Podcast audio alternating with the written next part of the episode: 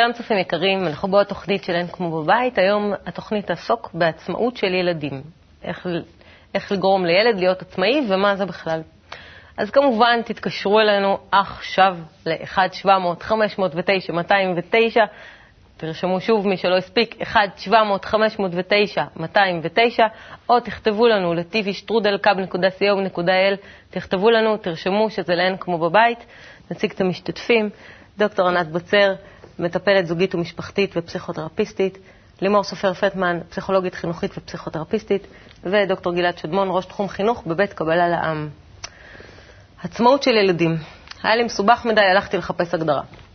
תחושת העצמאות מחזקת את האמון של הילד בכוחותיו ומאפשרת לו התפתחות תקינה. ילדים עצמאיים הם ילדים שמפתחים את תחושת ביטחונם העצמי ואת ההכרה ביכולתיהם. ככל שתהליך העצמאות מתקדם, כך הולכת וגוברת תחושת הערך העצמי של הילד. ממה שאני מבינה, זה לא קשור רק לילד שמסתדר ללא עזרה או הגנה או תמיכה, כי כולנו תלויים אחד בשני וזה בסדר גמור, אלא ילד עצמאי זה ילד שמרגיש בטוח למצוא פתרונות, תגובות ודרכי פעולה למצבים שונים.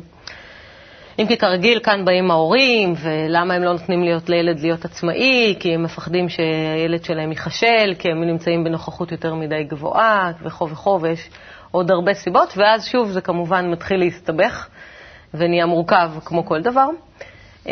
אז אנחנו היום נברר מה חשוב לילד בעצם בכלל להיות עצמאי, למה זה חשוב שהוא יהיה עצמאי, ואיך עושים את זה. אז גילה, תן לנו סקירה קצרה, מה זה עצמאות לפי הקבלה?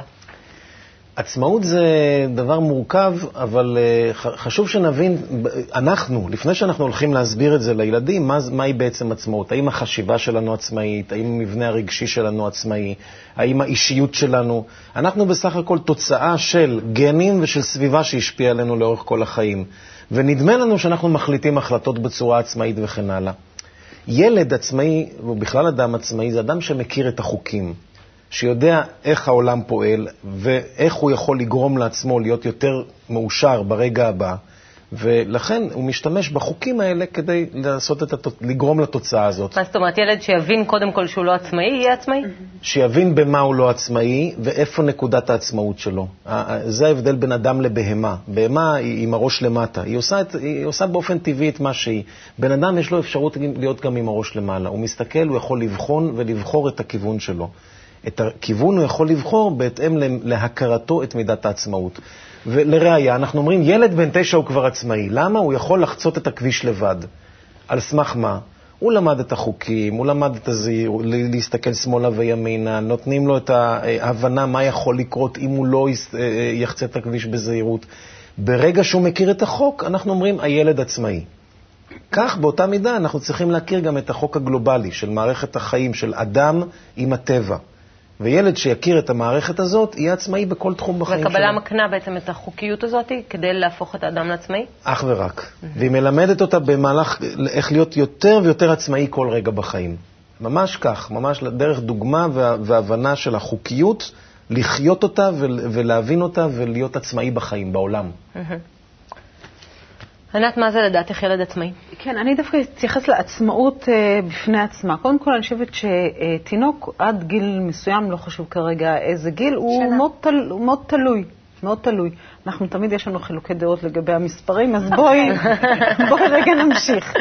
עד איזה גיל מסוים, הוא תלוי באימו, הורה וכו' וכו'.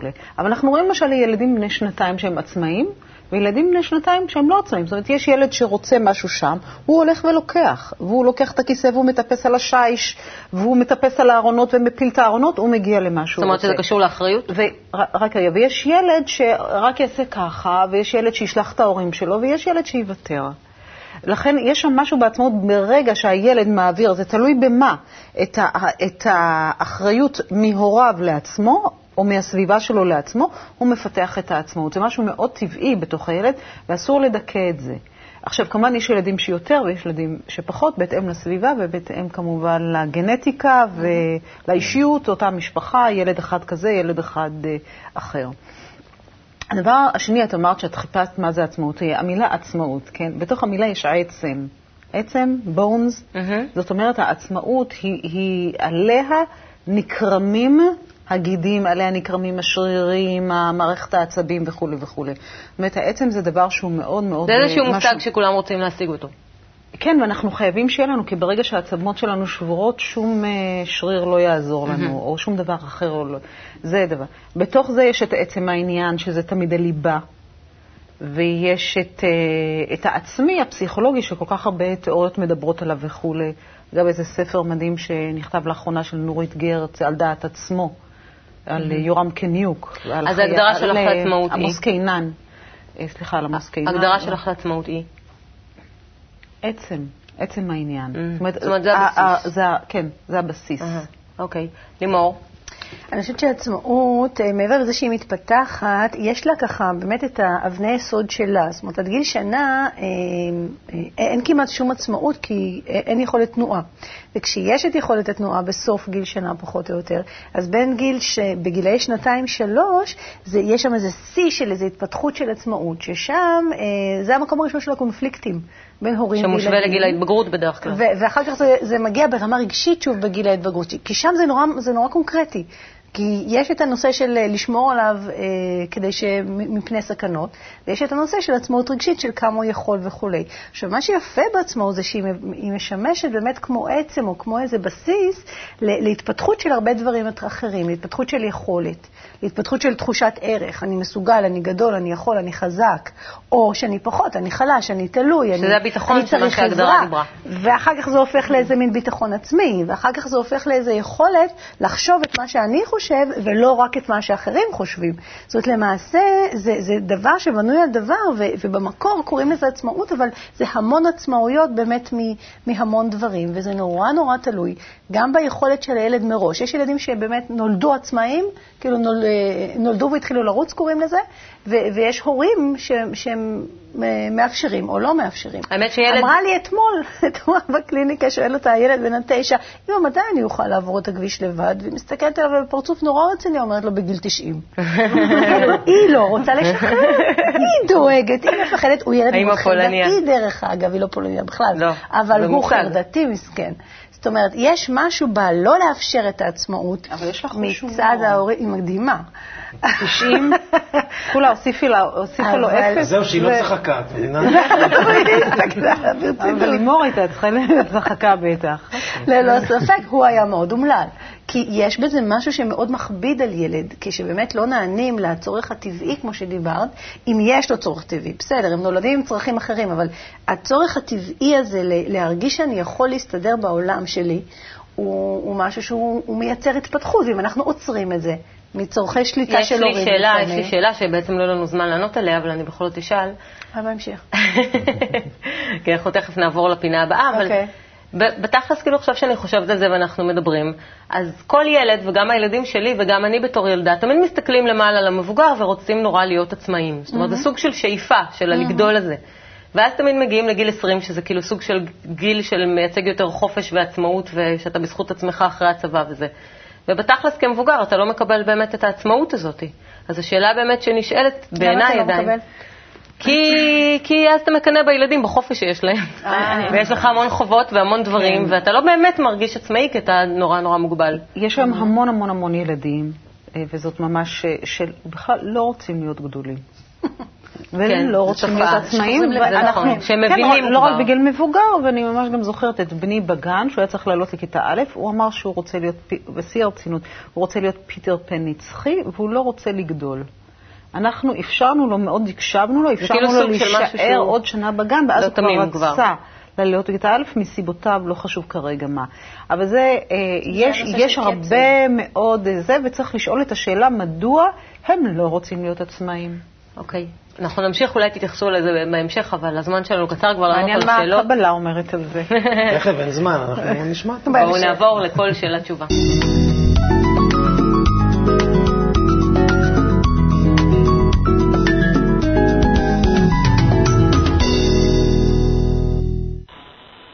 שלום, שי קרמל, ויש לי ילד בן 11 שמאוד קשה לקום בבוקר בבית הספר, ובעלי אומר לי שאני לא צריכה להחליט בגדי לילד, ושהוא יחליט לבד, ייקח לעצמו את האחריות על המעשים שלו, ושהוא ידאג להגיע בזמן לבית הספר, אבל אני כאילו לא כל כך ברור לי. איך אני צריכה להתנהג איתו, איפה האובדן של סמכות שלי, מתי אני צריכה להקשיב לו ולתת לו להחליט. ודווקא עם הילדים שלי האחרים, יש לו אחים נוספים ואחות קטנה יותר ממנו, ולא היו לי בעיות איתם מהסוג הזה בכלל. האם אני טעיתי בחינוך, זה קשור לאופי של הילד, איפה טעיתי? אני מאוד מודה. זהו בדיוק הבלבול שבין עצמאות לבין אנרכיה. זאת אומרת, נדמה שלהיות עצמאי, זאת התפיסה. המילה עצמאות נותנת את האשליה של, אז אני אעשה מה שבא לי, מה שאני רוצה. אני עצמאי, נכון? אני עושה מה שאני רוצה. וזה בדיוק הפוך מזה. מה זה עצמאי? עצמאי זה מי שמכיר את החוקים, גם של החברה, גם של החיים, גם של הטבע, את כל החוקים למיניהם, והוא בוחר ללכת לפי החוקים. להיות קונפורמי. לא להתנגד להם. ואז הוא יכול להיות עצמאי. נאמר, אני יכול להגיד, אין כוח משיכה, לא מעניין אותי, נאמר ביחס לחוקי הטבע. ואז אני קופץ מאיזה קומה שנייה, ואני מרגיש על בשרי שיש כוח משיכה. אני יכול להגיד, יש כוח משיכה, נלמד את החוקים שלו, יופי. עכשיו נלמד איך לבנות מטוס. ואני בונה מטוס בגלל שאני מכיר את כוח המשיכה. אז אני עצמאי באמת. כן, אבל אם לא יהיה לו חופש של מחשבה, יצירתיות, תעוזה וחוצפה, הוא יבנה את אותו מטוס שבנו כבר 2000 שנה, ולא בנו מטוסים. זאת אומרת, הוא צריך שיהיה לו איזשהו משהו נוסף, חוץ מלהכיר את החוקים. אחרי שהוא מכיר את החוקים, הוא יכול להיות עצמאי. תזכור. אמרתי. אבל זאת עצמאות המחשבה. פה אני חושבת שמדובר על איזושהי עצמאות של התנהלות, או עצמאות של היכולת באמת לעמוד במחויבויות. וזה משהו שהוא נבנה, ומצד שני, כמו שבעצם אנחנו בונים את זה עם הילד, לאט לאט גם נבנה ככה לקראת גיל ההתבגרות, גם הרצון החופשי הזה לחופש, שהוא חופש ממחויבויות, ולא להיות שם. ואז זה מתחיל להתנגש בגילי 10-11. היא שואלת אם היא טעתה או שזה אופי של הילד. ברור שהיא טעתה, אנחנו כל הזמן טועים. רק השאלה איך אנחנו יכולים באמת לתקן. אני לא מניחה שאני לא טועה, אני רק מניחה שאני לפחות רוצה גם לנסות לתקן, או שיש לו טעויות על הערך. יש פה תהליך מאוד ברור. אני הרבה פעמים ביכולת הזאת להתנהל באופן עצמאי בחיים היומיומיים, רואה את זה כמו איזה מירוץ שליחים. זאת אומרת שיש איזו עצמאות או איזושהי יכולת לנהל את הדברים שההורים צריכים לתת לילדים, אבל הילדים צריכים להיות מסוגלים לקחת את זה, ואם לא, זה נופל. אז ילד לא הולך לבית ספר ולא עושה שיעורים ולא מתכונן למבחנים. זאת אומרת, צריך ללמד אותו בעצם לעשות את זה ולוודא שהוא רוצה ויכול. לא רק שהוא רוצה, אלא גם שהוא יכול. הם בטח לא רוצים. הם לא תמיד יכולים. ולעשות את זה בהדרגה, לא בבת אחת. אז אם יש פה איזו טעות בהתנהלות, אהלן, אפשר ללמד אותו את מה שהוא לא למד. כאן אני רוצה שנייה להתייחס לשאלה שענת שאלה קודם. תרשי לי, כי את שאלת קודם שאלה וזרקת ככה. למה הילדים לא רוצים לגדול? למה הם לא רוצים כביכול להיות עצמאים, רוצים להישאר קטנים? זו תוצאה של שני דורות שאנחנו היום חווים אותה, הילדים האלה חווים שני דורות בלי חינוך. הדור הקודם שבר את כל המוסכמות הקודמות, והוא מחנך את הדור שאנחנו גדלנו לפיו, שכבר לא היה לו שום עקרונות בסיסיים באמת אמיתיים שלפיהם הוא מחונך, וגם אם היו הם התחלפו חדשות לבקרים ולא היו... לא עמדו במבחן המציאות באמת, אם בקיבוצים ואם בחילוניות ובדתיות ובכל הסוגים שלהם, הכל נשבר. והיום הילדים מסתכלים ואומרים, למה שאנחנו נראה כמוהם? אנחנו לא רוצים להיות עצמאים, כי הם לא מכירים את החוקים ולא יודעים איך להתנהג, ואנחנו רואים שגם להם לא טוב. למה שאנחנו נהיה גדולים? לילדים לפחות טוב. וזאת הסיבה, וזה גם מה שקורה עם האמא הזאת. הילד אומר בעצם, מה הוא אומר לה אם זה שהוא לא רוצה לקום לבית ספר? תסבירי לי למה. מה אני מרוויח מזה? מה יש שם שאין לי במיטה כשאני שוכב בבית? הוא אומר לה את זה במילים ואומר לה את זה במעשים. אין לו מוטיבציה, אין לו כוח רצון שמעורר אותו לצאת ולהתעלות מעל לעצלנות או למה שמשתלט עליו עכשיו. וזו תוצאה של שני דורות לא מחונכים. אז קצת שבר את מה ששאלנו קודם, אבל זאת העצמאות שלנו היום. בסדר, אבל באמת בוא נעבור לשאלה הבאה ונראה איך אפשר להמשיך להתייחס לנושא. שאלה שהגיעה לנו דרך האתר. ביתי הקטנה בגיל 5, ילדה שרוצה לעשות הכל באופן עצמאי ולבד ללא עזרה, אפילו ללכת לחברה לבד בלי ליווי, ללכת למכולת, לקנות מה שחסר, לשטוף כלים. אני כאמא חוששת הרבה פעמים מהביטחון המופרז שיש לה. נראה לי כי היא מתקדמת וגודלת מהר מדי לגילה. איפה אני יכולה לתת לה עצמאות ואיפה לא? איך באמת לא פוגעים בנפש הרכה ומאפשרים לה להתפתח כילדה בריאה ועצמאית? אז כאן יש איזה משהו הפוך. כן, ממש יופי של ילדה. אז זה אופי העצמאות הזאת? זה נשמע באמת משהו של אופי, ורק צריך באמת ללמד אותה את הדברים שהיא ראה. אני חושבת שבנושא של בטיחות אסור לוותר. אז זהו, זה הגבול?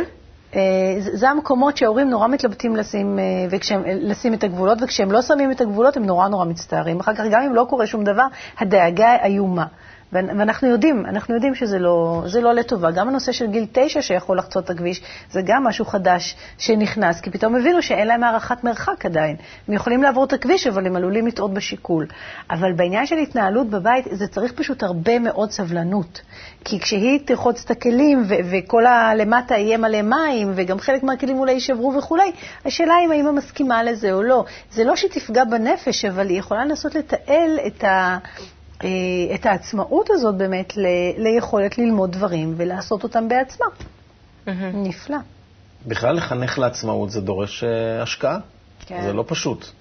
בכלל חינוך, מכל שכן לעצמאות, זה סוג מסוים של סיכון, זה צריך סיכון מחושב. אבל מה עושים עם ילדה כזאת שמתעקשת, שרוצה, מה לשבת, להסביר לה, מה לעשות? להסביר הרבה. להסביר ולאפשר כמה שיכולה. חנוך לנער על פי דרכו. לתרגל. להסביר לה למה אי אפשר.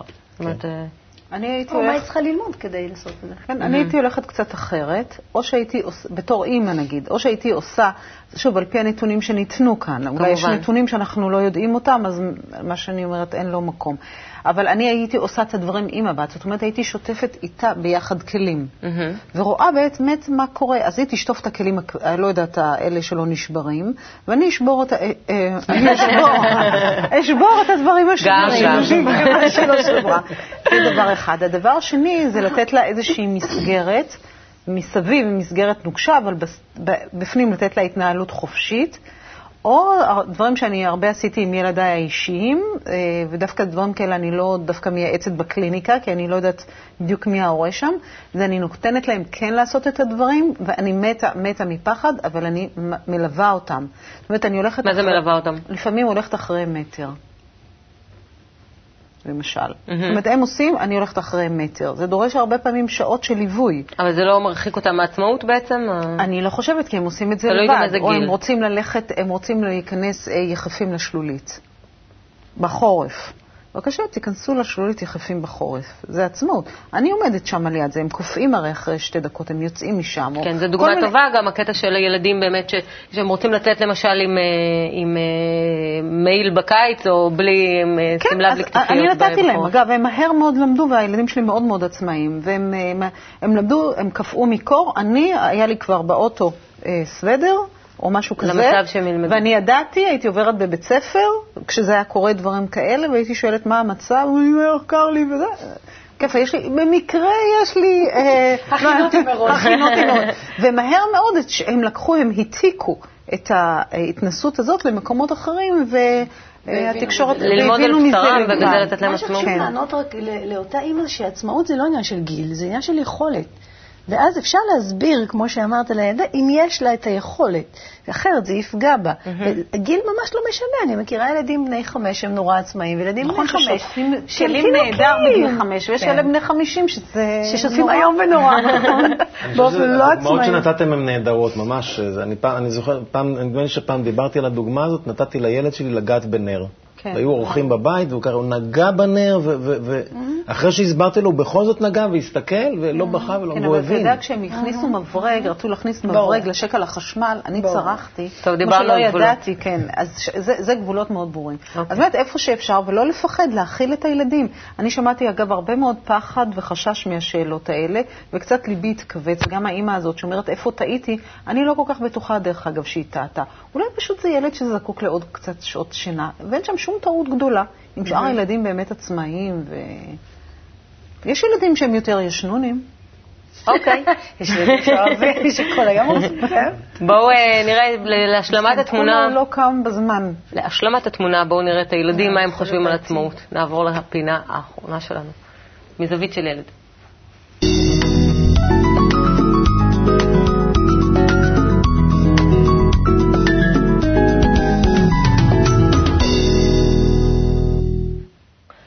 עצמאות של ילדים, בואו נראה מהכיוון שלהם, תחזרו לנו מיד אחרי הקליפ.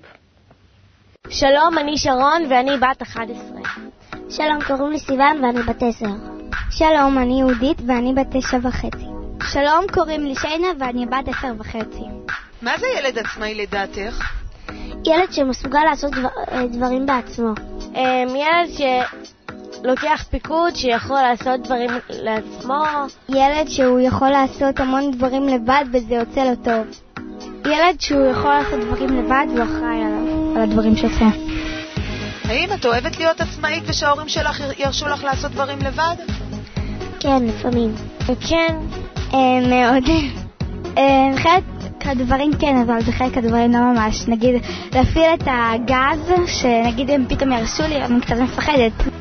האם יש דברים שאת רוצה לעשות לבד וההורים שלך לא מסכימים? כן. מה למשל? נגיד, ללכת עם האחים שלי לגן הציבורי או משהו כזה. כן, למשל, אמא שלי היא דואגת שאני אלך לבד באוטובוס או לדייל עם חברות. נגיד ללכת למכולת לבד וללכת לפארק לבד. למשל אם אני רוצה ללכת לחברה שלי ברגל והיא גרה קצת רחוב. האם יש דברים שההורים שלך רוצים שתעשי לבד או שתהיה אחראית עליהם ואת לא מסכימה או לא מצליחה? לא. כן, לפעמים אני לא מצליחה לשמור על אח שלי הקטן, הוא עושה בלגן. עדיין לא קרה לי דבר כזה. כן, יש דברים כאילו שאני לא מסכימה, כי אני קצת מפחדת גם כשרצה להשאיר אותי לבד עם אחותי בבית, עם האחים שלי, אז אני קצת מפחדת. האם את חושבת שיש גיל שקובע מתי ילד יכול להיות אחראי למשהו, או שזה תלוי בילד עצמו? אני חושבת שזה תלוי בילד עצמו. זה גם תלוי בילד, זה שניהם, נגיד בגיל 18, זה גם על התעודת זהות והכל, והוא כבר אחראי על עצמו, וגם כשאתה קטן יכול להיות אחראי. מתי שהוא מרגיש שהוא מתבגר והוא יכול לעשות את זה, והוא מצליח לעשות את זה, זה כבר נקרא התבגרות בשבילי.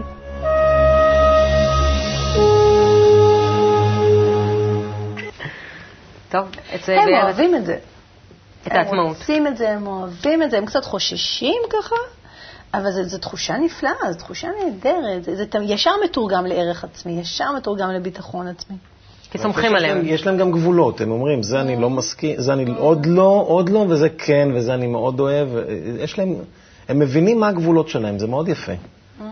הבן שלי בן 9, לפני איזה שבועיים, משהו כזה, היה אמור לקחת הוא לקח בבוקר את הילדה שהיא בת 5.5 לגן, ואז הוא חזר מהגן, אמר, אמא, אני לא לוקח אותה יותר, היא קפצה לכביש, ואני לא מסכים לקחת על עצמי את האחריות הזאת.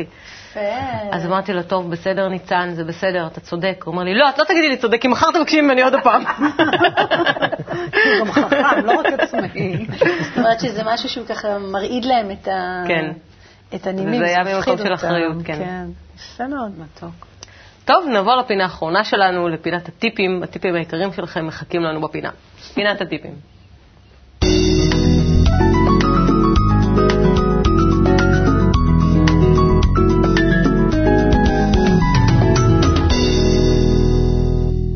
ענת, אנחנו מתחילים ממך בטיפ הראשון. לא לפחד לתת לילדים עצמאות וללכת אחריהם על קצות האצבעות. זאת אומרת, לתת להם את הסמכות גם אנרגטית. כן, וללוות אותם, ללוות, מאחור. אני תמיד משווה את זה לחבל הטבור, זאת אומרת שמגיל 0, כמה לשחרר זה, אם אתה משחרר מדי החבל רפוי, אם אתה מצמיד אותו יותר מדי, אתה חונק אותם. עד גיל 90. יופי של טיפ, כאילו. אז מחזיקים את הזונדה.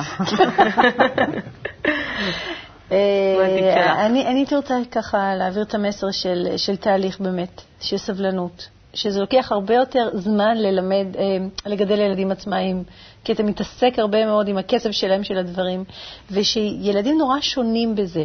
ברצון, זאת אומרת, כולם מאוד מאוד רוצים, אבל הם יכולים להיות בקצבים מאוד שונים, וזה נורא בסדר. זאת אומרת, לא לבוא בשיפוטיות, אל מי ש... בגלל שזה גם אופי. זה עניין של אופי, וזה עניין של קצב. יש עניין של קצב שהוא קצב פנימי. כי העצמאות של התנהלות מובילה גם לעצמאות רגשית, ונורא חשוב שהוא לא יקבל את השיפוט שזה לא בסדר. שיש לו את הקצב שלו, כמו התפוחים על העץ, וזה היה נורא משמם, אם פתאום כולם היו מבשילים. כל אחד בקצב שלו, זה בסדר, רק את הליווי הזה צריך לעשות... הקושי הוא בדרך כלל לא הקצב של הילד, הקושי הוא בדרך כלל הקצב של ההורה. נכון, וגם לנהל מקצבים שונים בתוך אותו בית. זה לא פשוט, אנחנו כבר רגילים שבגיל הזה האחיו כבר עשה את זה, ובגיל ההוא מישהו אחר כבר עשה את זה, והשכן כבר עושה את זה שנה וחצי, אוי ואבוי לנו. לא חשוב, לא מעניין. זה יחס. כן. אין לשכן, הילד שלו שכן. אהבת יש. אני חושב שהעצמאות זה מובן או מונח שכדאי לבחון אותו מחדש ולראות קודם כל איפה אנחנו לא עצמאים.